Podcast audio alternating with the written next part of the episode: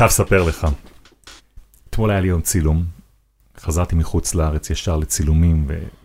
וידעתי כל הזמן שאנחנו הולכים להיפגש ביום חמישי, היום פיניתי את הסטודיו, אף אחד לא בא לפה, זה חדר העריכה שלי, בדרך כלל.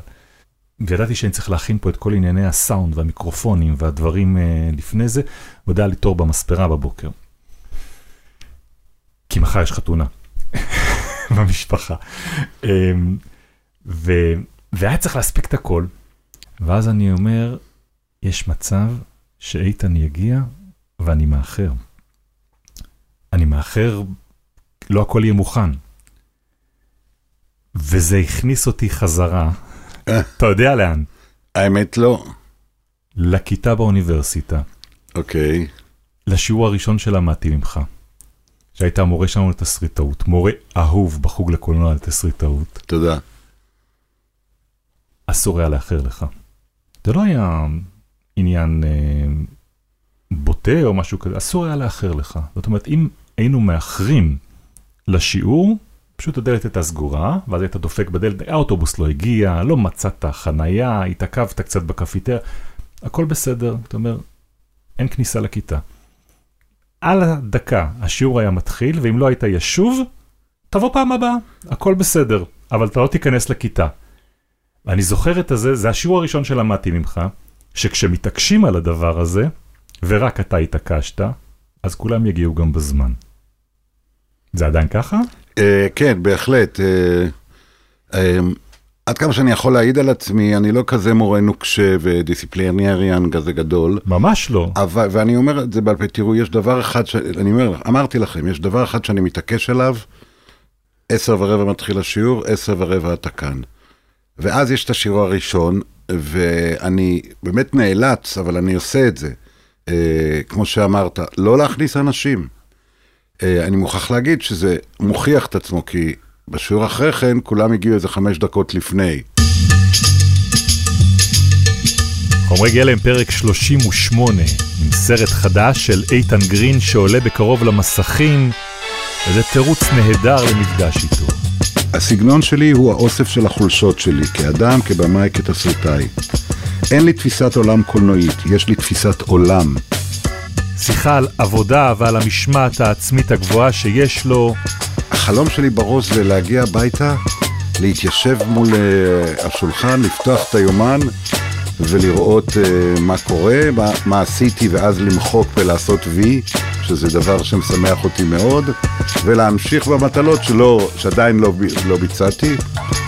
וגם שיחה על גבריות, ומה שמשותף בינו ובין הדמויות הראשיות בסרטיו. מעניין אותי החולשות של האדם החזק. מדבר לליבי האריה הפצוע, לא רק שהוא פצוע, הוא צריך ללכת לעומק היער כדי שהחיות לא יראו. לא חלילה שאני מזלזל בכאב של השפן, לצורך העניין. ובעיקר מבט מפוקח וכן על עשיית קולנוע מצידו של מי שחגג לאחרונה שבעים, הוא ממשיך ליצור באהבה סרטי קולנוע בזה אחר זה. ייתכן ולעבור מסדרה לסרט וזה, זה שוחק את הכישרון, זה שוחק את הנפש. ולשמור את הנפש והכישרון לדבר אחד, זאת אומרת, אם אתה לא כל הזמן מביים, אתה מגיע טהור יותר. אני בן שני ואתם מאזינים לעוד פרק של חומרי גלם. זה הפודקאסט של טלי, חברת התמלוגים של יוצרות ויוצרי הקולנוע והטלוויזיה בישראל.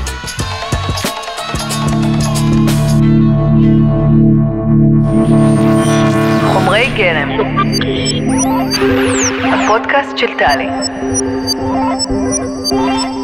אני אציג אותך, כי זה מה שאנחנו עושים בהתחלה. למרות שאני חושב שרוב מי שמאזין לנו עכשיו מכיר, מכיר היטב את איתן גרין, במאי קולנוע, במאי ישראלי, תסריטאי, מורה, כמו שאמרנו, בחוג לקולנוע העמיד, בוודאי מאות, אולי אלפי תלמידים ואנשי התעשייה הזאת, וגם הרבה סרטים יפים.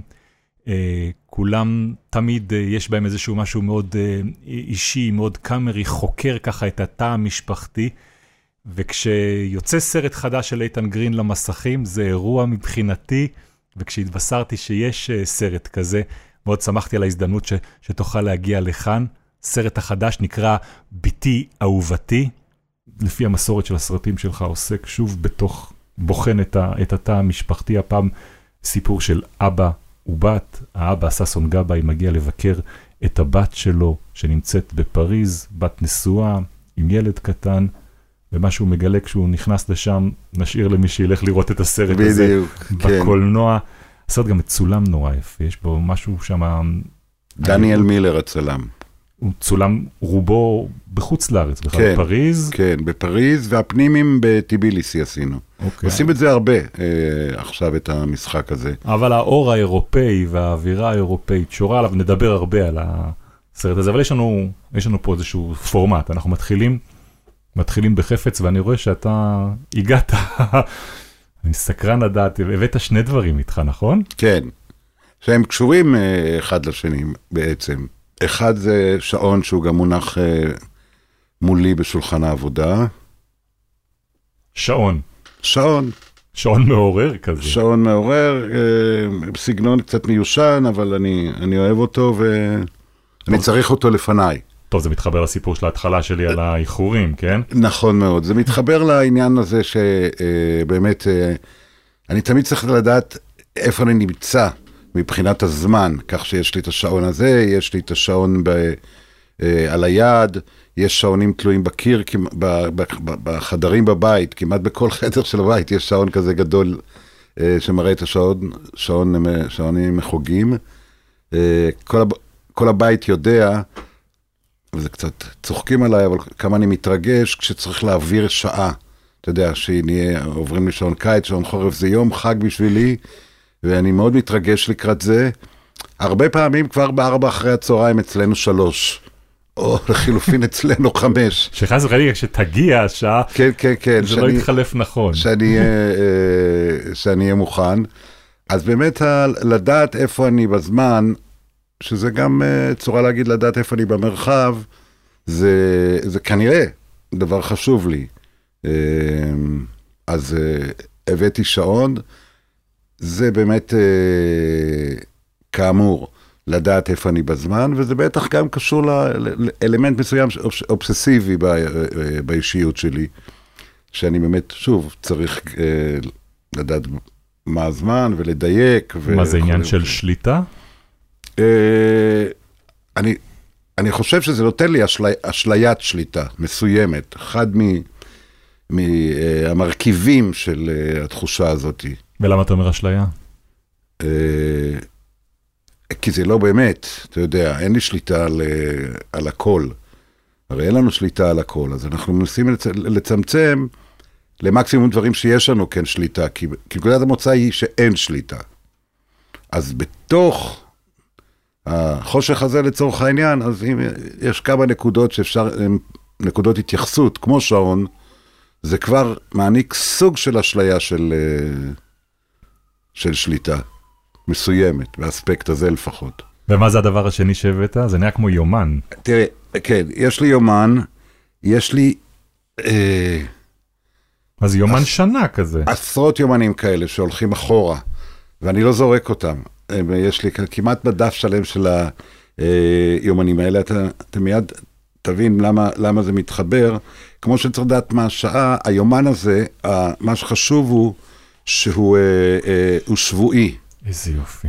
חשוב לי ל- לראות את, את, את כל השבוע, את היום והשבוע, ובעצם בבוקר, כשאני קם ומתיישב אל מול היומן, אה, אני יודע מה, מה אני הולך לעשות ביום, איך, איך היה היום שלי.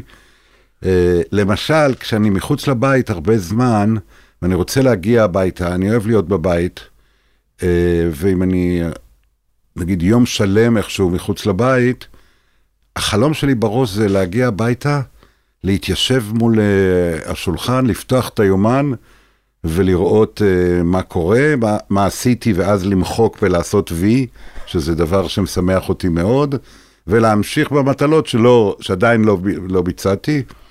הרבה פעמים אני ממהר לעשות אותם, כי אני להוט לעשות את הוי הזה. כן. כי כשאני עושה את הוי, אז אני ככה, uh, יש לי הנחת רווחה uh, מסוימת, בוצע. יש כאילו, פילוח, כן. לפעמים עניינים שצריך עוד לצלם אותם, כשאני מוחק את מי שכבר צילמתי, ראיינתי לקראת הסדרה או, או הסרט הבא, זה הרגע ש, שגם אני שמח, למחוק את זה, כן, להוריד כן. את, ה, את המשימה הזאת. נכון, לפעמים יש לי טריק, אני עובד על עצמי, כאיזה דבר, או פתאום אני נכנס לסוג של לחץ זמן, או זה, אז אני מעביר את זה יום, יום קדימה, ואז יש לי גם הקלה, כי זה עדיין שם. אפשר להציץ לך פה. כן. אני, אני אראה לך שם עוד כן. דברים, אתה יכול אבל כמובן לשאול בהקשר של מה שאתה רואה. ו... טוב, אתה יודע למה, מה זה עכשיו הזכיר לי? את הפנקס, שאותו, פנקס הסקיצות, שאותו... כן, ששימון... סאסון גאבה, הדמות כן. ש, של סאסון גאבה בסרט מסתובב איתו ומצייר. רוש, רושם שם הדברים, כן, נכון, כן. נכון. עובד מצייר. בכלל, האמת שהוא דמות, אתה יכול לגלל להניח את זה בצד. כן, אני, אני, אני רק רוצה להראות לך... כן.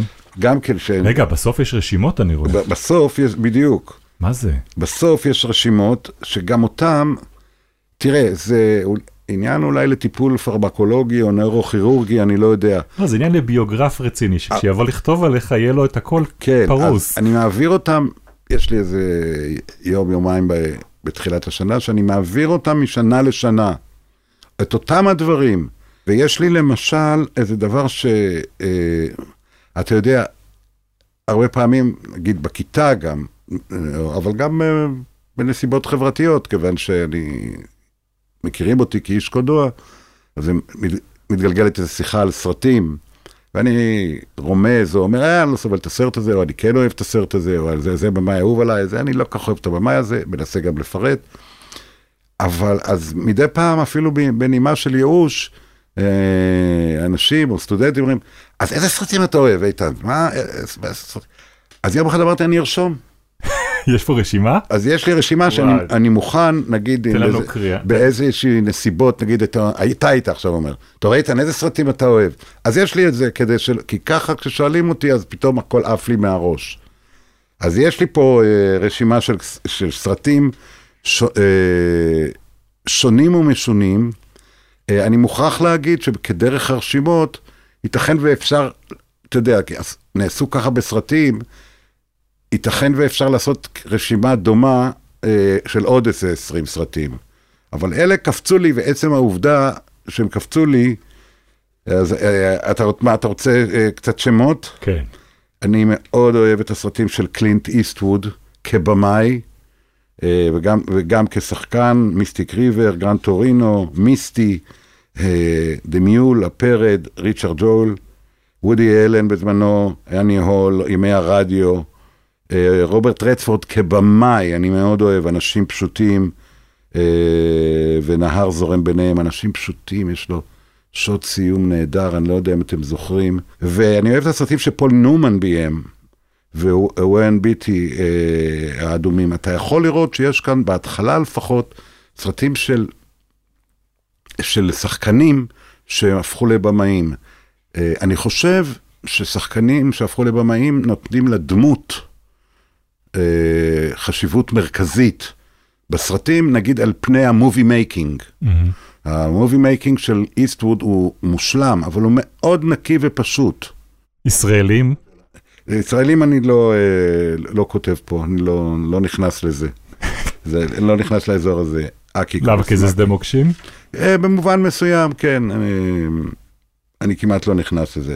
אני חייב להגיד לך שאני אני רואה מכנה משותף, שמבחינתי מאוד מתחבר לעמדה שיש לי כלפיך, עוד מאותם ימים, וגם חשבתי עליה כשראיתי את הסרט האחרון שלך. שאני רואה, אני, אני רואה מכנה משותף מאוד ברור, גם במה ש... אני חייב להגיד, אולי זה אפילו קצת אינטימי, במה שאתה מייצג עבורי.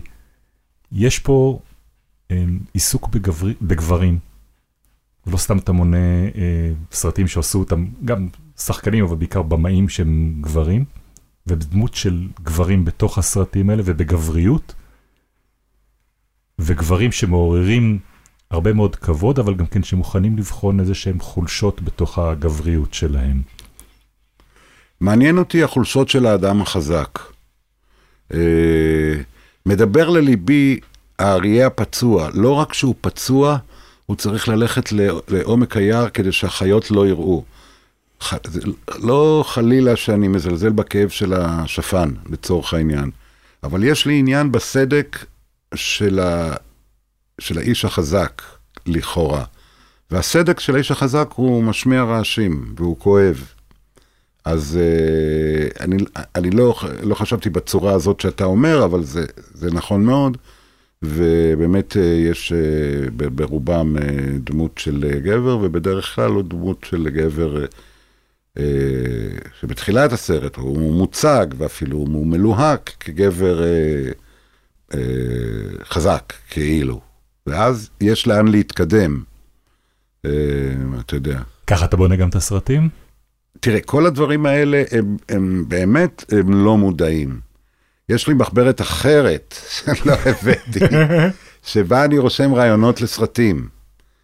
שצצים, אז אני מבאר לרשום, תכף, אפשר לראות שם שלבים ראשונים של אזרח אמריקאי, כתוב ידידות בין עיתונאי לכדורסלן, זולגות הדמעות, כתוב משפט שעלה לי, בחור שלא מצליח לעבור טסטים, כי מרוב התרגשות הוא בוכה והעיניים מוצפות והוא טועה, רק משפט.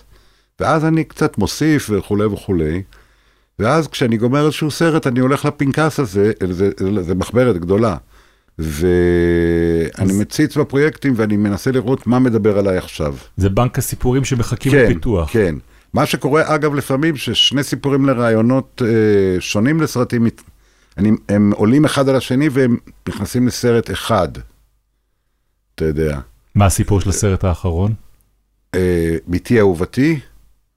אה, תראה, באופן בסיסי אה, התעניינתי במצב שבו האבא, אה, אב, נקלע, אב מבוגר, נקלע ל, אה, לחיי הנישואים של ביתו בזמן משבר. זה מקום שאב לא צריך להיות בו. וגם הבת היא בת שלושים, זה לא... לא זה ילדה צעירה. נערה. הוא לא צריך להיות... הוא לא צריך להיות במקום הזה שהכל מתערער. ועצם העובדה שהוא נמצא שם, היא הייתה נקודת הזינוק בשבילי כדי לשחק עם זה הלאה. כאילו לחשוב מה הוא, הטיפוס הזה, עושה במצב הזה, שהוא עובר, בוא נגיד, מגלגול של אב לגלגול של מתווך, או... של מטפל, ב- של, של, של גם בלש לרגע בלש, מסוים. אה, אתה יודע, יש תיאוריית הגלגולים. לכולנו יש כמה גלגולים. זה לא מיסטיקה, זה, זה דברים פשוטים. נגיד, אני, כש, עכשיו אני מדבר איתך, אז אני מרואיין. אבל אני גם אב, אני במאי קולנוע, אני אוהב כדורסל, אה, אני בעל, אה, וכן הלאה וכן הלאה. אנחנו, לכולנו יש כמה גלגולים. אה, בפני אנשים מסוימים, אני מורה בלבד, אבל אני אראה כאמור, גם אב, גם זה, גם זה, גם זה. דרמות נוצרות כשגלגולים נפגשים. מה זאת אומרת? אין לך דוגמה פשוטה. אני נכנס למונית, ומתיישב. ונגיד, השיחה מתחילה לקלוח, יושב מאחור, ואז מסתבר, תוך כדי השיחה, שהנהג הוא אבא של סטודנט שלי. הוא יודע את זה? לא, אנחנו מדברים, והוא אומר לי, מה אתה עושה? ואני אומר, אני מורה לקולנוע. הבן שלי לומד קולנוע. איפה? באוניברסיטת תל אביב, מה אתה מדבר? מסתבר שהוא סטודנט שלי. זה קרה? לא, אבל זה דוגמה. זה יכול להיות נפלא. קראו דברים דומים. אוקיי. אבל מה קורה? באחת, הוא שינה את הגלגול שלו. זאת אומרת, הגלגול שלו ההתחלתי היה נהג מונית. נכון? כן. ופתאום הוא הפך להיות אבא של סטודנט שלי, והגלגול שלי, שהיה נוסע במונית, הפך להיות מורה של, של האיש הזה שיושב לפניי, שהוא אבא של הסטודנט הזה. כך שבאותו רגע ב, ב, במונית, יש סוג של דרמה. עכשיו, היא לא הולכת להיות דרמה חריפה מאוד, ולא חייבים לצאת סכינים, אבל זה כבר לא, זה לא סתמי. יש עוד קומה לנסיעה הזאת.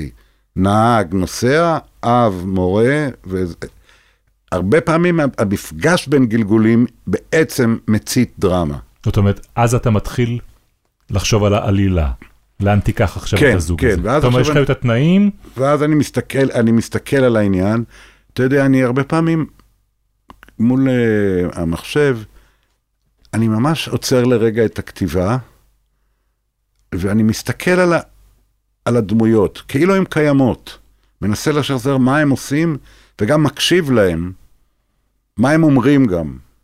אני מנסה כאילו, בשקט שמסביב, לשמוע אותם מה הם אומרים.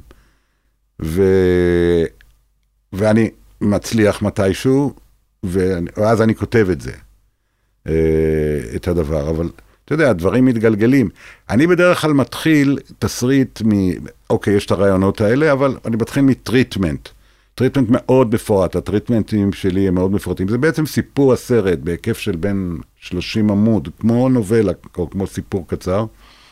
מזה אתה מתחיל. מתחיל, כדי לראות אם הסיפור, אם יש לי פה סיפור שמחזיק מים בכלל. אבל אתה יודע גם מה יהיה הסוף כשאתה מתחיל לכתוב? אה, לפעמים כן ולפעמים לא. הטענה שלי שאם התסריט כתוב טוב, אז הסוף הוא לא כזה בעיה, הוא נכתב מעצמו כמעט. אבל אה, אה, היו פעמים שידעתי והיו פעמים שבאמת לא ידעתי. תראה, גם במהלך הכתיבה, ושוב, בלי, לא רוצה לעשות מיסטיקה מכתיבה, אבל נניח יש איזו דמות, ופתאום אני רואה שהיא מקבלת כוח בכתיבה, והיא גדלה, ובדרך כלל אני הולך עם זה.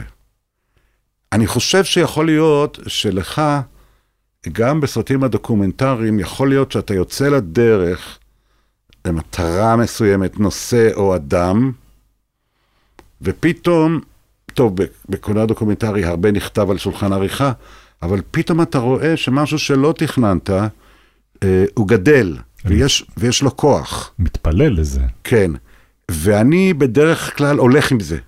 זה כאילו, הכתיבה אומרת לי משהו, היא אומרת, שמע, יש פה מישהו שהוא גדל יותר ממה שחשבת, והוא יכול להיות הרבה יותר מרכזי פתאום, או לעשות דברים יותר אה, אה, מורכבים, או משהו כזה. זה קורה. אה, תראה, אני בכלל חושב שהזמן המוזי ביותר לכתיבה... מוזי? מוזי, אה, השראתי. אה, מבחינת מוזה. יפה. כן. אוקיי. הוא אה, לא מול השקיעה בים, ולא אה, אה, על, הפאב, על הבר בפאב. זמן הכתיבה עצמו. זמן הכתיבה עצמו הוא הזמן המוזי ביותר. זמן הכתיבה? זמן הכתיבה. לא משנה מתי הגדרת אותו. כן, אבל כמו שאתה קצת מכיר אותי, אני בדרך כלל מגדיר אותו. כמו שכבר ראינו, זה לא, יש פה חלונות ברורים. בדיוק, נגיד בזמני כתיבה, שזה הרבה פעמים בחופשות של האוניברסיטה, שהם איזה חמישה חודשים, אני נגיד מתיישב בעשר, אחת עשרה, לא משנה, נותן לעצמי בערך ארבע שעות ביום, שזה הרבה, אבל זה ברוטו. זה ברוטו מאוד, כי עד שאתה מתיישב, ואתה עושה את הקפה, ואתה מכין לך את הדברים, ואתה עושה איזה נוטס כאלה קלים, קצת סטפ אאוטליין של הסצנה או משהו, ואז אתה מתחיל לכתוב. עכשיו, אני מאמין בלהכריח את עצמך לכתוב, אני מאמין ב, מתוך שלא לשמע בא לשמע. בטח. תתחיל לכתוב. ואז יש את הרגעים האלה הנדירים, שפתאום אתה שוכח מהכל, ואתה בתוך זה, אתה בתוך הבועה הזאת. ואתה ו... כותב ב... בכתב? לא, לא, אני כותב במחשב. מזמן אני גם דווקא, וזה גם, הייתי מהראשונים שכתבתי גם במכונת כתיבה רגילה. ואז יש, זה רגעי ב... רגעי אושר, אני מוכרח להגיד, שאתה פתאום שם לב ששעה כתבתי, זרמתי שעה.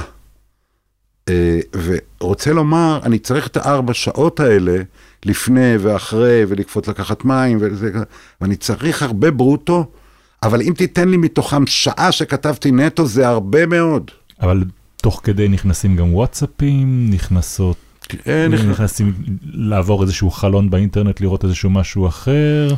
נכנסים מדי פעם, מדי פעם אני עושה איזה פאוזה מתודית כזאת, כאילו, ככה להתראיין, ואז דווקא במציאות של הארץ, לא יודע אם זה דברים מרגיעים, אבל אני גם, אני, אני מאוד אוהב אקטואליה. ואני, ו, כמו שארי איינשטיין כותב, תמיד תמיד נמצא בעניינים. יש לי רצון להיות בעניינים. אז אני קופץ לוויינט, לארץ, לוואלה, למעריב, לזה, רק uh, ל, לרגע לעזוב את התסריט, לכאורה להירגע, אבל במציאות שאנחנו נמצאים, אתה לא באמת תירגע. כן. אבל מה שאני נרגע, וזה שוב, זה יצרת כאן, חוט השני, אם תרצה, ש... אני יודע מה קורה מסביב. אני רוצה אני, לדעת מה קורה. השליטה הזאת. תקרא לזה ככה וזה יהיה כנראה נכון. אני רוצה לדעת שקרה איזה אירוע מרכזי, אני רוצה להיות בעניינים, שלא פתאום ניתקתי וקרה איזה משהו גדול. אז בתוך הכתיבה, כן, אם שאלת מדי פעם, זה, זה, וגם וואטסאפים, אתה יודע, אני לא, אני לא חוסם וואטסאפים, אני עונה לכל וואטסאפ, וגם, ובעיקר לבני המשפחה, כשיש ילדים והכל, אז אני לא כל כך, אני לא אוהב לסגור את הטלפון. חוץ כשאני מלמד, אני לא סוגר אותו, ואני תמיד עונה. זאת אומרת, אני אפילו עונה, סבבה, יופי, ואני, בליבי, אני מוכרח להגיד, כועס על כאלה שלא עונים. אבל זה לא פייר, כי לפעמים אין, אפשר למשוך את זה עד אינסוף. יופי, סבבה, בכיף, סבבה, זה. אבל אני אוהב, זה כמו, אני תמיד אומר, אם אני עובר ברחוב, אני אומר לך שלום ואתה לא עונה. אז זה ככה נראה לי, אם אתה שולח לי אה, משהו, מתי אתה מגיע, ב-אחת עשרה, כן? ואז אני אומר, כן. ואז אתה אומר לי להתראות, ואני אומר, סבבה. יש לי רצון גם להיות האחרון שעונה. לסגור את השיחה. לסגור את השיחה, אבל לסגור במענה. כן. עכשיו, אני, אני בכלל לא צודק או כן צודק, זה לא אישו כזה. כנראה שכל הדברים עכשיו מתחברים, עכשיו שאני מדבר איתך, אבל זה תמיד נראה לי כמו, שלא עונים, שלא חוזרים, אפילו בטוב, סבבה. זה נראה לי כאילו אתה חולף, אני חולף על פניך, ואני אומר לך, לא מחבד. שלום. ואתה לא אומר, ואתה לא עונה. ובאיזה שעות בדרך כלל אתה יושב, השעות הטובות? השעות הטובות שלי הן בבוקר עד אחרי הצהריים. אני ואשתי הפוכים לגמרי, היא עובדת בלילה, גם מעצם העבודה שלה. מה היא עושה? היא דוקטור לכימיה, והיא on top of it, היא patent attorney.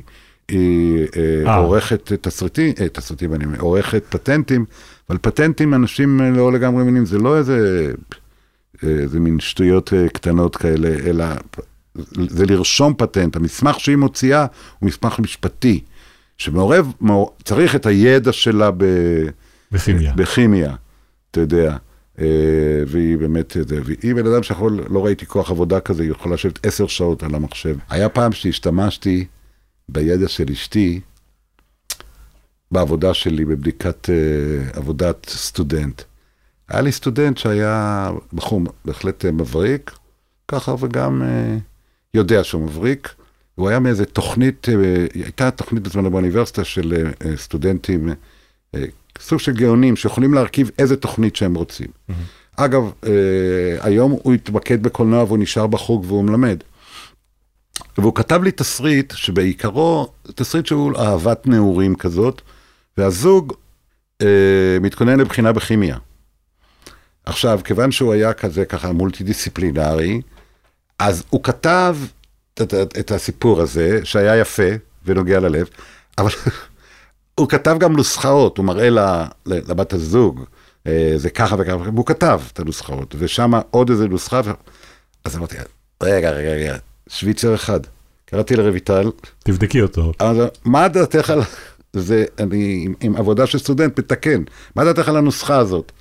אז היא אמרה, היא נכונה, אבל מיושנת. כתבתי בהערת תסריט, הנוסחה נכונה, אך מיושנת, ואז, וביקשתי מרויטל, מה המעודכנת? אז הוא אומר, אז היא אמרה לי, היום הייתי כותבת, וכתבתי, H E שלוש וזה וזה, זה המעודכן. הייתה אחת, ש... היא הייתה לא נכונה, אז כתבתי שגיאה, בשלושה סימני קריאה, כאילו הזדעזעתי מהשגיאה הכימית הזאת נורא. לצורך האיזון, היה אחת טובה, כתבתי יפה. אני לא יודע, לא שמעתי ממנו תגובות על ההערות בכימיה, על הדבר, אבל, ועדיין מדובר בבן אדם בהחלט מבריק. אבל אתה יודע שאתה הקפדת. כן. אנחנו רוצים לשלב עוד מישהו בשיחה בינינו. אוקיי. וזה, כן, וזה את, הזכרנו אותו, את סאסון גאבה. אוקיי. שביקש ממנו להציג בפניך שאלה, אז סאסון, כאיש יסודי, חזר עם שלוש שאלות. מתוק, הסאסון הזה. משהו, באמת. הוא אמרנו, תבחרו, ואנחנו החלטנו להשמיע את שלושתן. אנחנו כל פעם נשלב אחת אחרת, כדי לקדם, אני מקווה, את השיחה, את התכלית, איך נקדם את הגלגול. חבר'ה, אני פה שלכם ובשמחה. אז... סביבה נעימה לי מאוד. אז בואו נתחיל עם הראשונה. כמה אתה נרגש לקראת הסרט הזה בהשוואה לסרטים קודמים שעשית? זו שאלה מצוינת. מאוד נרגש. תראה, כיוון שאני הרגע בתוך זה, אז יש לי הרגשה שאני יותר נרגש מאחרים. אשתי טוענת שתמיד אני ככה, אבל אני יותר נרגש. אבל מה שנגזר, והוא יותר חשוב ומפתיע אותי, במובן מסוים מפתיע אותי לרעה, זה... זה סרט שמיני שלי. שמיני? כן, פיצ'ר. אני עושה בעצם רק פיצ'רים, עשיתי גם איזה דרמה טלוויזיונית, אישה מרציפן, אבל לא. וההיגיון אומר, ואני בן שבעים ואחת, ההיגיון אומר שאני צריך להיות יותר מחוסן, נכון? בחיים. ואני רואה שזה כמעט הפוך. ש... שהתחלתי לעשות סרטים, אז היה לי את הטיפשות המבורכת, בכלל צריך טיפשות מבורכת לעשות סרטים, אבל את הטיפשות המבורכת לזנק לבריכה, ולא אכפת לי מכלום. וכאילו, שוב פעם, ההיגיון אומר, עם הסרטים אתה צריך להיות יותר בטוח בסרט. זה יעשה וזה, יותר קל. זה יעשה יותר קל, לא. יותר דאגות, יותר שאלות עולות, יותר... אני אומר, מה, חבר'ה, החיים זה עסקה לא, לא טובה. אנחנו צריכים, עם הזמן, עם הזמן, אנחנו צריכים... אתה רואה מישהו סביבך שאצלו זה אחרת? במאים? יש כאלה, יש כאלה ש... שבהחלט, תראה, יש גם, ושוב, בדבר הזה, אני לא, בשום אופן לא צודק או לא צודק. כאשר גמרתי ללמוד, אמרתי, אני אתפרנס מהוראה, וככה אעשה את הסרטים שלי. באמת, אני עושה סרט כל חמש שנים, אין לי טענות, הכל בסדר, לפעמים שש אפילו. זה הסיפור, אבל אני עושה רק את הסרטים שאני רוצה. ו... למזלי, התקדמתי באוניברסיטה, וזה, ואני אוהב גם מאוד ללמד, וזה יצר לי מקום גם עם הכנסה יפה, האוניברסיטה, הכנסה, אני לא קונה בתים עם זה, אבל דיסנט, הגון. עכשיו, וכאילו אני שומר את עצמי לסרט. זה, זה עוד, עוד מעט חבר, לעומתי, לא לעומתי, כי זה לא ביקורתי, יש אנשים... שעוברים מסרט לסרט, או מסרט לסדרה, מסדרה לסרט, כנער היה לי, כבחור צעיר, היה לי את האמונה שהיא אולי תמימה וקצת סימטרית מדי, שייתכן ולעבור מסדרה לסרט וזה, זה שוחק את הכישרון, זה שוחק את הנפש. ולשמור את הנפש והכישרון לדבר אחד, זאת אומרת, אם אתה לא כל הזמן מביים, אתה מגיע טהור יותר, נקי יותר. אתה אומר כנער, כי ממתי זה מלווה אותך? תראה, אני חשבתי להיות במאי קולנוע מגיל שש עשרה. בעקבות מה? תראה, החיים שלי עד אז היו מחולקים לשניים. קולנוע, או ליתר דיוק כתיבה. אני מהבמאים שמגיעים מכתיבה. יש אנשים במאים שמגיעים מצילום, מתיאטרון, ממשחק, אני בא מכתיבה. כתיבה זה היה דבר טבעי לי. אני הייתי הכותב של הכיתה, הכותב של התנועה. איפה זה? אה, ביוגרפיה קצרה, נולדתי בקיבוץ אפיקים עד גיל שלוש, מגיל שלוש עברתי לאשקלון עד גיל ארבע עשרה, ובגיל ארבע עשרה הגעתי לתל אביב. מאפיקים לאשקלון זה מעבר... אה, כן, חד. אבא שלי היה מהנדס, הוא היה ממקימי חבל לחיש, הוא היה מהאנשים של לובה אליאב שם, והוא... הם עזבו את הקיבוץ הוריי, ו... נסו, לה, עברו לאשקלון. וידעתי שאני כנראה רוצה להתעסק באומנות, אבל גם היה לי את העניין של הכדורסל, הוא היה מאוד חזק בחיי. הייתי גם שחקן טוב, זאת אומרת, לא שחקן שיכול להגיע לבחרת ישראל, אני לא יודע אם ללאומית על, אבל הייתי יכול להיות רכז ראשון שני בלאומית, וזה ליווה אותי. הייתי ממצטייני תל אביב, הייתי טוב בשכבת הגיל שלי, אבל לא הייתי מגיע רחוק. ובגיל שש עשרה לקחתי החלטה, האם אני מקדיש את עצמי לכדורסל, או אני הולך לעניין הזה, שהרגשתי אותו שיש לי, שזה, שרוצה לעסוק באומנות, קשורה בכתיבה, והחלטתי שאני אקח את זה לקולנוע, את הכתיבה. ומגיל שש עשרה, באופן מאוד יבשושי, זאת אומרת, לא, לא, שוב, לא רומנטי. פשוט התחלתי לראות סרטים ולקרות על סרטים, כאילו להכשיר את עצמי. כי ידעת שבזה אתה רוצה לעשות. כי ידעתי שבזה אני ארצה לעשות, ושזה יהיה המיין אישו שלי. אבל היה לך גם ביטחון שתצליח? לא. לא, לא היה לי ביטחון, אבל היה לי את הטיפשות המבורכת של בחור צעיר, שלא שואל את עצמו את השאלות, אלא המזנק, אתה יודע, לא, בשום אופן לא היה לי שום, שום ביטחון כזה, אבל זה ידעתי, אני זוכר שחברים שלי, שהם אנשים בני שבעים ואחת, וחלקם אנשים שהצליחו מאוד בחיים, כשהייתי באוניברסיטה מיד הלכתי לחוג לקולנוע, היה לי ברור.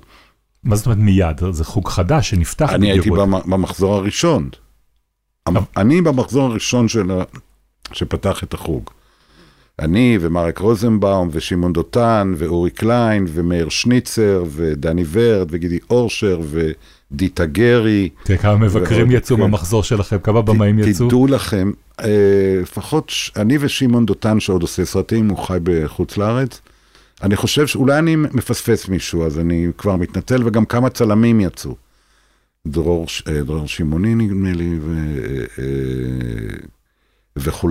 אז אבל היו גם כל מיני ידעני קולנוע, וגם אני הייתי קצת ידען קולנוע, אני עכשיו פחות. אבל מי לימד אותך תסריטאות? איזה, איזה בחור שהגיע מניו יורק, אה, ככה, הוא היה, עוד היה בהשראת ילדי הפרחים או משהו. כל ה... אה, אה, הוא לא, לא יודע אם תסריט, הוא כתב איזשהו תסריט שנעשה. כל האווירה הייתה של אה, סן פרנסיסקו בשנות ה-שישים, יאללה חבר'ה, בואו נזרום, בואו תעשו מה בראש שלכם, כל מיני דיבורים, קצת סלוגנים של נערי פרחים. אז איפה למדת? בסופו של דבר למדתי מקריאה. אני עד היום חושב שהכלי, אחד הכלים הטובים ביותר ללמוד תסריטאות, זה לקרוא תסריטים, ואפילו אם אפשר תסריטים שראית את הסרט. אתה רואה איך הדברים נראים על הנייר ואיך הם נהיו. וקריאת תסריטים זה דבר חשוב. והתסריטים האלה תמיד זמינים? זאת אומרת, אתה יכול לראות סרט כזה שאהבת, אנשים פשוטים, וללכת ולקבל, לקרוא את התסריט שלו? כן, כן, היום בוודאי, היום בתוך המחשב יש את הכל. אני מעדיף, הייתי, מעדיף וגם ממליץ לסטודנטים לקרוא תסריטים של סרטים ישראלים, כי הם עוסקים בסביבות שהם אמורים לעסוק. לא ייתן להם כלום אם הם יראו בוני וקלייד, זה לא ייתן להם, זה לתעשייה אחרת, זה למקום אחר. אבל אם יראו תסריט של סרט ישראלי, זה הסביבות שבו הם, הם, הם מתעסקים, וזה מאוד מאוד... כי הם יבינו משהו לגבי הסביבות, או לגבי איך עושים סרט ישראלי? לא, הם, הם, הם, הם יבינו איך דברים מגיעים למסך, כאשר הם עוד על, ה, על הנייר, אבל גם הם ייפגשו בנושאים ובדמויות, שיכול להיות שיעסיקו גם אותם, בדרך זו או אחרת. אז כדאי להרוויח גם את זה. והם גם ילמדו, תמיד יש לי רצון שהתלמידים יכתבו, שיצאו מכאן מוצא, שהם כותבים משהו שיעשה, שזה לא תרגיל, אלא שה-state of mind שלהם זה, אני כותב, ברוב המקרים אני מלמד פיצ'רים, אני כותב משהו שהייתי רוצה שיעשה, זה לא עבודה בכיתה בשביל ציון. ואני, כן, ואני בהחלט מכוון אותם לקטלוג הטוב ביותר שיש לנו לנושאים, וזה חיינו שלנו. אז אני רוצה לשלב פה את השאלה השנייה של סאסון גאבה. כשאתה מביים סצנה, איזה חלק, מה, איזה חלק הוא פרי תכנון מוקדם, ואיזה חלק הוא פרי משתנה של הרגע שאתה נתקל בו? הרוב מאוד מתוכנן. הרוב, זאת אומרת, אני מגיע לסט, אחרי שכמובן כתבתי תסריט, עשינו סיור לוקיישן, אני מגיע לסט לבד, אחרי שוטינג עם הצלם, אנחנו גם מגיעים לסט ובודקים את השוטינג שעשינו בבית, בודקים אותו על הלוקיישן, ואני מגיע מאוד מוכן, עם ממש רשימת שוטים מאוד מוכנה. היום צילום שלי זה כמו רכבת של נוסעת, מגיעה לתחנה, מגיעה לתחנה. הפתיחות שלי, נגיד לאימפרוביזציה, אה, היא לא גדולה. אבל חזרות? חזרות אני עושה על דברים שהם קצת נראים לי קשים. אני יותר מאמין, אה, אה, מאמין בהקראה. אני בכלל מאמין שאם השחקן אומר את הטקסט שאני כתבתי נכון, הוא גם משחק אותו נכון.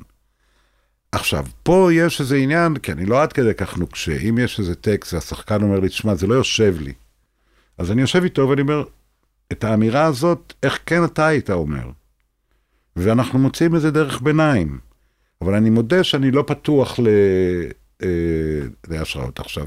מבחינת במאי, במאי צלם, אחרי שאני עושה את המוטל עליי ביום הצילום, ופתאום אולי יש זמן בקצה איזה שוט או משהו, אני יכול להגיד לצלם, אתה יודע מה?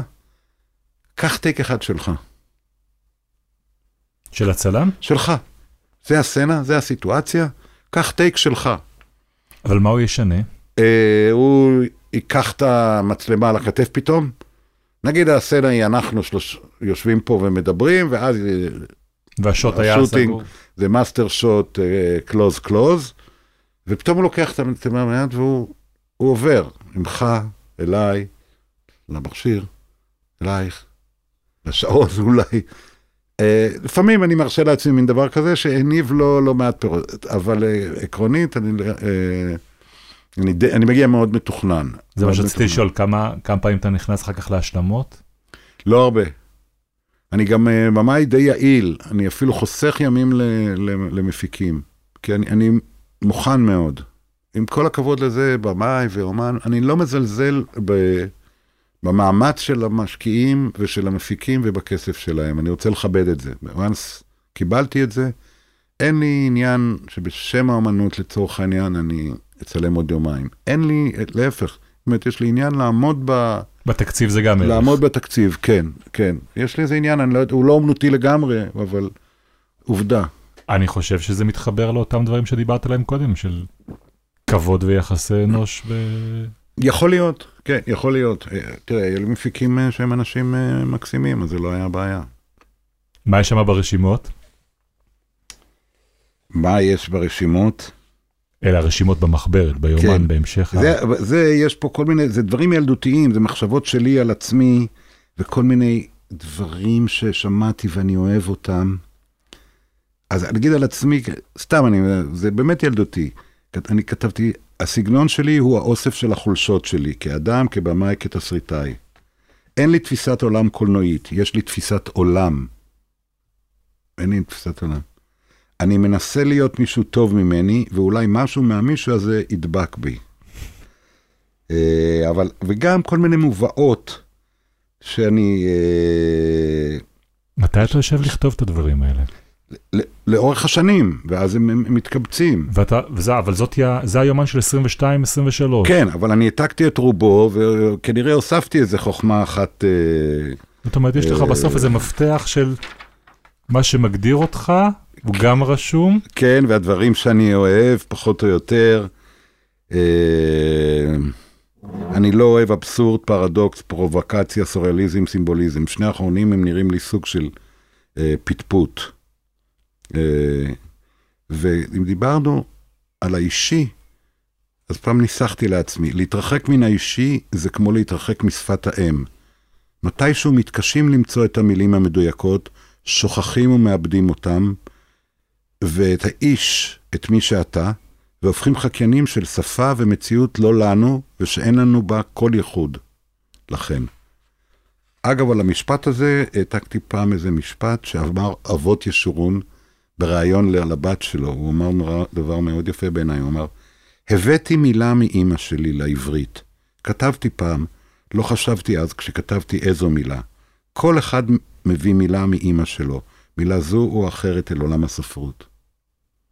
חשבתי שזה משלים את מה ש... אתה יודע מה הבאתם ההורים שלך אל הקולנוע? אני חושב שכן, הרבה נושאים, התנהלות ביניהם. כתוב לי פה, אמא שלי נשקה אותי בנשיקת המלנכוליה. נגיד ממנה הבאתי איזה אלמנט... של עצבות. כזה. מאבא שלי, שהיה איש מקסים ופשוט, הבאתי אה, אלמנט ברדי. אני קצת ברד באישיות שלי. אה, פעם כתב עליי, סליחה שאני מצטט, נורא יפה, אירן קולירין, היה איזה חוברת כזאת של במאים מדברים עליי, עשו לי רטרוספקטיבה, והכותרת שלה היה הברד והאיילה. אני חושב שזה גם הכדורסלן והאומן. לגמרי, הכדורסלן והקולנוען. וכמובן שהוא, אתה יודע, הוא פירט את זה יפה בכתיבה שלו היפה.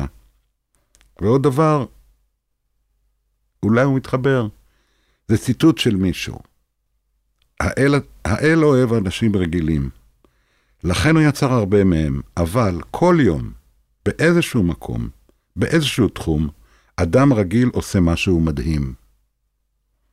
את זה אמר אה, הקומר בוב ריצ'רדסון, קראו לו הקומר המעופף, כי הוא היה אלוף פעמיים באולימפיאדה בקפיצה במות. האל אוהב אנשים רגילים. כל פעם מישהו רגיל עושה משהו מיוחד. אני... אני מאוד אוהב את העניין הזה של ordinary people, אם, אם נגענו בזה כבר. אני חייב לשאול אותך משהו, אולי תצחק עליי. אני סיפקתי לך מספיק דברים לצחוק עליי. ל- ב- ל- ל- ל- רק, רק לאהוב אותך יותר. תודה. ידעתי שתגיע בג'ינס וטישרט. זה המדהים שאני זוכר אותך מאז ומעולם. אוקיי. ואז ראיתי את סאסון גאבה. יוצא מהטרמינל בחליפה, שמהרגע הראשון ברור שהחליפה הזאת היא כותוב, ואחר כך גם ברור שהאיש הזה עוסק ככה בבגדים. מאיפה בא לך הרעיון הזה של גבר שמתעסק כל כך הרבה בבדים ובבגדים? האמת, אני באמת לא יודע. ככה זה בא לי הדמות. שמה? ככה בא לי הדמות שהוא...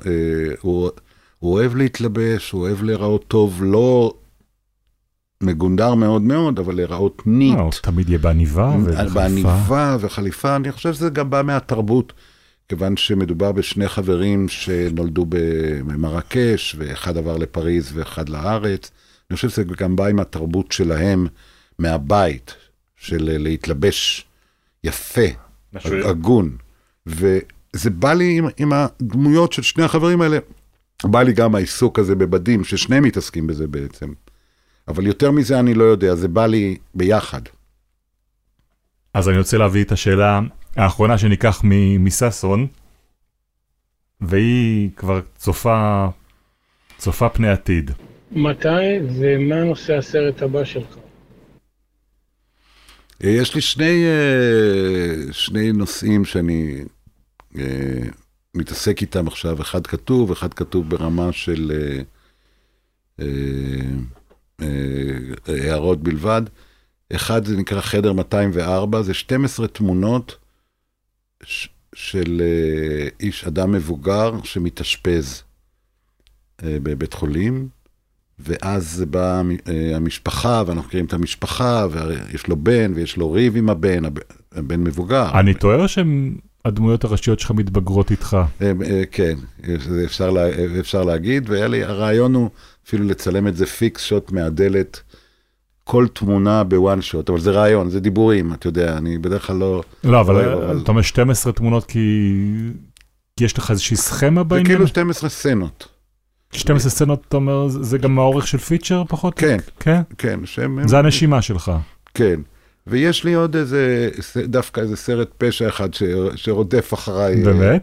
על, אני, אני, אני לא זוכר את השם של זה, ג'וני היפה או דני היפה או משהו כזה. זה איזה פושע קטן בבאר שבע שהוא ברמן, והוא גבר של נשים, ובטעות הוא מפלרטט עם אישה של עבריין בכיר, שמגלה אותו לתל אביב לכן. זה, זה משהו שהוא מחוץ בדרך כלל הנושאים שלי. נכון, חוץ מהצוף הלילה אולי. כן, אז בצוף הלילה היה באמת משהו מזה. אז זה גם כן, אבל זה דברים שיכולים להשתנות, ועכשיו אני כל כך כולי בסרט הזה, שאני אומר, זה הכל במגירה בינתיים. הראש צריך ל- לעבוד בסרט הזה, שמה שאני עושה כל הזמן, ולנקות את השולחן מזה, ואז נעלה על השולחן אולי. משהו אחר. אבל איך אתה מבטיח שזה יקרה? אני לא יכול להיות בטוח שזה יקרה. אתה יודע, התחרות היא גדולה. זה נעשה יותר קשה? להשיג תקציבים, להקבל את הקרנות. כן ולא. אני אגיד, הצד של הכן, תשמע, יש במאיות ובמאים, בדור מאחריי ושני דורות מאחריי כבר, כל כך כישרוניים, כל כך כישרוניים, זה ממש מקסים. אז התחרות היא גדולה, אתה יודע, כל קרן יש לה, מקבלים מתוך איזה מאתיים תסריטים, ארבעה. עכשיו, אני לא יכול לבוא בטענות, כשאני לא מקבל, נגיד, קרן, כי אני רואה מי קיבל, ואני בעצמי אומר, הם אנשים מצוינים, צעירים, זה וזה, אז התחרות היא, היא יותר גדולה. מצד שני, אמצעי היצור של הסרט, בטח לסרט ראשון של אדם צעיר, נהיו הרבה יותר אפשריים, הרי עקרונית אפשר לצלם עם מצלמת אייפון, פיצ'ר, היו דברים מעולם.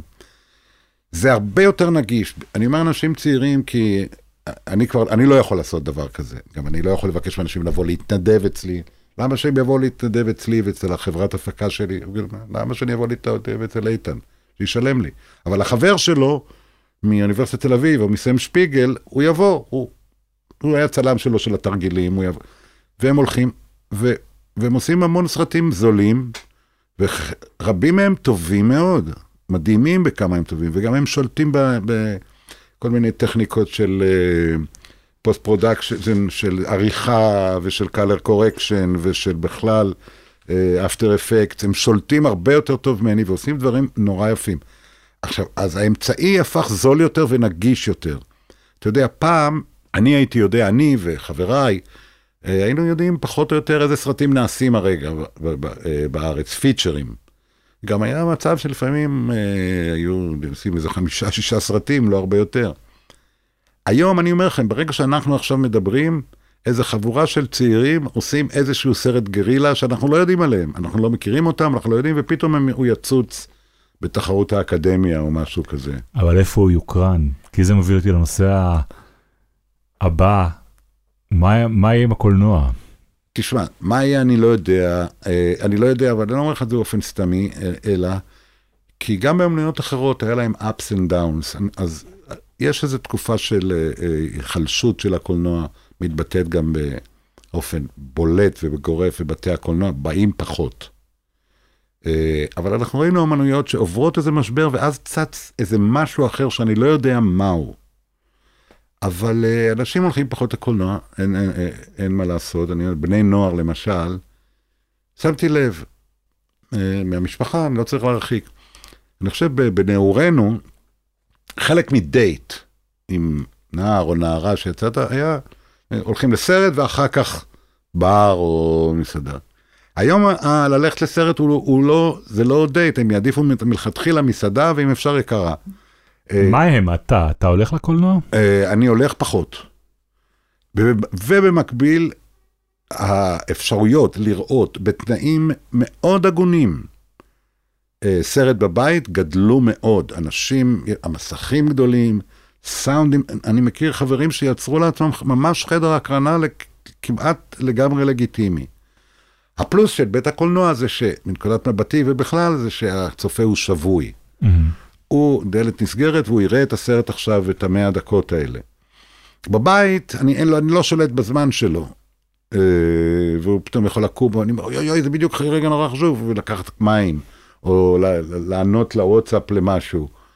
אני זוכר שפעם הקרינו, עשיתי סרט שנקרא אזרח אמריקאי, והערוץ הראשון היה שותף בסרט, וכעבור זמן, נקוב כזה, הקרינו אותו, ואז זה מאה אחוז הקרנה והכל. עכשיו, אני לא כל כך אוהב לראות סרטים שלי, אני, יש לי הרגשה שזה כמו לתקוע את האצבע בשטקר, אז אני, אבל נשענתי על החלון בבית, וראיתי אה, מסכים בבתים. שוב, לא לכבודי, לא היה מה, אתה יודע, אני רוצה לדעת, אנשים רואים את הסרט. אז הסתכלתי, ואז אני ראיתי, מישהו קם, כנראה לשירותים או משהו. עכשיו, הוא לא יכול היה לסגור, כי זה היה ב... בערוץ אחד, כן. אמרתי, לא, לא, לא, תלך עכשיו, הוא עוד מתי, כנס וזה, וזה, וזה. אז ידעת בלב, אמרתי, אל תיכנס, לא, לא, לא, חכה רגע, חכה רגע, עוד מעט רגע. הולך לקרות פה משהו. כן, הולך לקרות, תחמיץ את זה. בבית הקולנוע זה לא יקרה. עקרונית, בן אדם לא צריך ללכת לשירותים, יהיה בריא, אבל עקרונית זה לא... אבל זה, עשית טלוויזיה... זה היתרון. עשית טלוויזיה גם כעורך תסריט, גם כמנהל מחלקת דרמה. אז זהו, הקשר שלי לטלוויזיה הוא יותר של עריכה, עריכת תסריט וניהול. לעשות סדרות זה לא מעניין, לא מדבר אליי? לא, אני עשיתי דרמה אחת, אישה מרציפן של ארבעים וחמש דקות, זה גם התסריט היחידי שהוא לא היה שלי. של מירב בן גוריון, שהיא תסריטאית נהדרת, והייתי באמת מן היועץ ראשי, או... בעצם הייתי ממקימי מחלקת הדרמה של הוט, וגם עורך תסריט, גם של סדרות, וגם בעיקר של דרמות, היה אז מסגרת שנקרא את הראשון בדרמה. אבל אפילו... לדבר בסקייל הזה של סדרה, לעשות כמה פרקים, לקחת את הדמויות האלה, לפרק ב' של מה שקורה עם האבא ו- וביתו, באור. ולא נספר מסוף הסרט, מאחר. אבל אה, אה, אה, להמשיך איתם את, אה, לעוד עונה, לעוד פרק. תראה, אה, שוב פעם, זה לא, זה בשום אופן אה, אין פה עניין אה, ביקורתי או היררכי. כי אתה רואה סדרות. אני, אני רואה סדרות, גם כן לא הרבה, אני לא נאמן מאוד מאוד לסדרות. אני מנסה לראות אה, סדרות דווקא ישראליות, כי זה הרבה פעמים קולגות ואנשים ש... ועושים דברים יוצאים מגדר הרגיל, באמת נהדרים. שוב, הטלוויזיה שהתקבלה בזמנו ביקום חותם, היום מיטב הכישרונות שם, בוודאי התסריטאים וגם הבמאים, כל אלה הדגולים שאמרו, ושחקנים נמצאים שם. אני רייטר דירקטור, הקצב הפנימי שלי הוא קצב של פיצ'ר. כאילו הרידם סקשן שלי הוא, הוא מסוים. לעבור ל, ל, לקצב של טלוויזיה, זה לא נראה לי. עכשיו, אני לא חוסם את האפשרות, אבל היא לא, היא לא מעסיקה אותי, היא לא מלהיבה אותי במיוחד. יש לי איזה תסריט שלא ביצעתי, ואז עם איזה מפיק חילקנו אותו, כי הוא היה ארוך מאוד, לשישה פרקים, והוא מנסה איכשהו לעשות את זה, ובזה, אגב, תסריט שלא אכפת לי לא לביים גם. תיגע עוד פעם בכדורסל בסרטים שלך? אני לא יודע, אני לא להוט לזה. אני לא להוט לזה במיוחד, אבל נגיד הסדרה הזאת היא גם כן על כדורסל. על כדורסל. אבל אני לא, לא להוט לזה. כי הזכרת את אזרח אמריקאי שהוא סרט אה, נהדר, ואני יודע שהוא מחבר באמת בין שתי אהבות גדולות. זה נכון, הייתי, זה הרגשתי מחויבות כן לגעת בזה, גם בחדרי הבית יש כדורסל, כי זה חלק מהביוגרפיה שלי, אבל לא הייתי רוצה... להיות מתויג במאי ספורט, אתה יודע, כי משהו כזה. אבל לא תתויג, אבל אני אומר, הדבר הזה הוא חלק מרכזי. הוא חלק, בהחלט. אנחנו לקראת סיום, ובסוף תמיד אנחנו שואלים שתי שאלות. זה מצחיק, כי אני חושב שהשאלה הראשונה שאני שואל פה כל אחד, היא משהו שאתה מתורגל בו. אני מבקש תמיד מהיוצרים שנמצאים פה, לדמיין שהם יעמדו מול כיתה, יבחרו לעצמם תלמיד ויציידו אותו באיזושהי יצא לדרך, והרי זה מה שאתה עושה כל הזמן, אבל בכל אופן אם אתה יכול לזקק איזשהו מסר או משפט אחד לתלמיד או תלמידה, ככה ש, שמאזינים לנו עכשיו, ושילווה אותם. כן, ואני גם אומר את זה. יש דבר אחד שאני לא, לא יכול ללמד אתכם בתחום הזה אליו אתם נכנסים, בין אם זה קולנוע, בין אם זה טלוויזיה, וזה סבולת.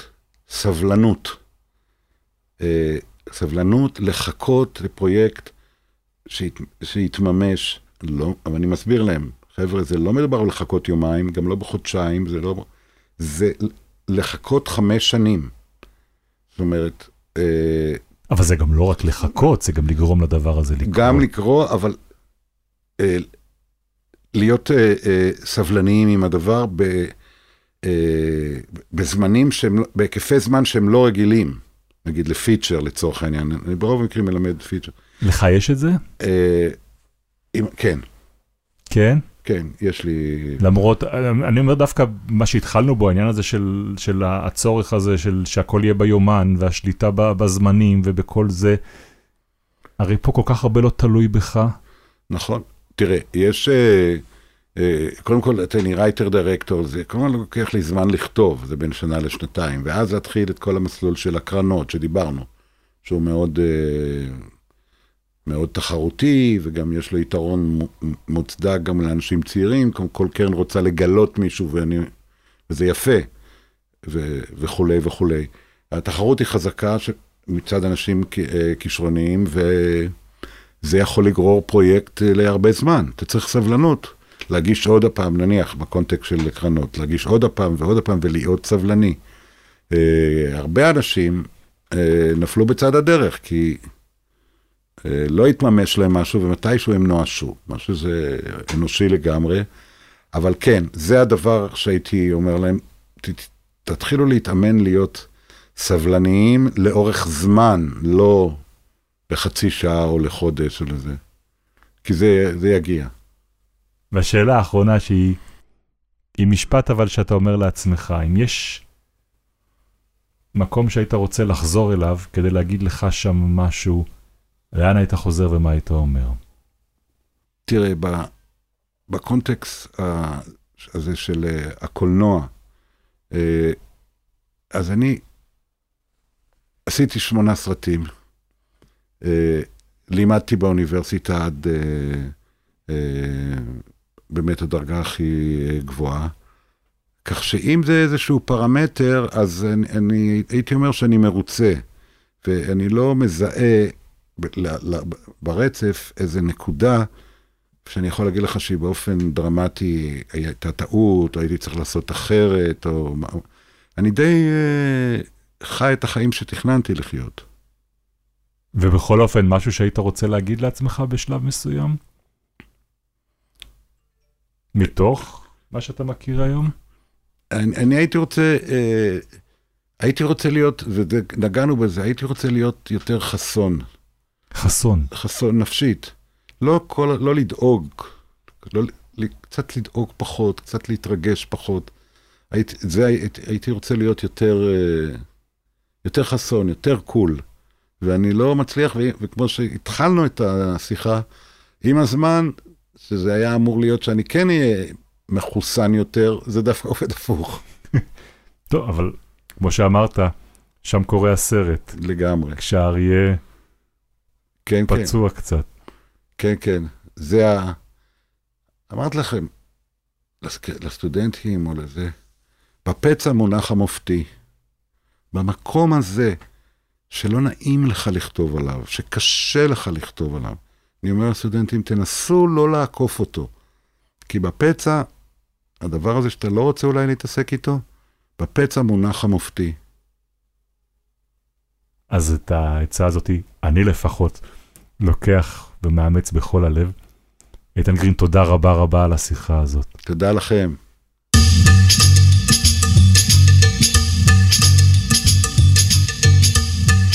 זהו, זה הגלם שלנו להיום. את הפודקאסט שלנו עורכת דפנה יודוביץ'. על עריכת הסאונד, יונתן שני. תודה מיוחדת לאורח שלנו, הבמאי והתסריטאי איתן גרין. חומרי גלם זה הפודקאסט של טלי, חברת התמלוגים של יוצרות ויוצרי הקולנוע והטלוויזיה בישראל. תודה מיוחדת למירב קליין מטלי על העזרה שלה בהפקה. בקרוב נשוב לכאן עם גלם נוסף, ועד אז ממני בן שני, תודה לכן ולכם על ההאזנה.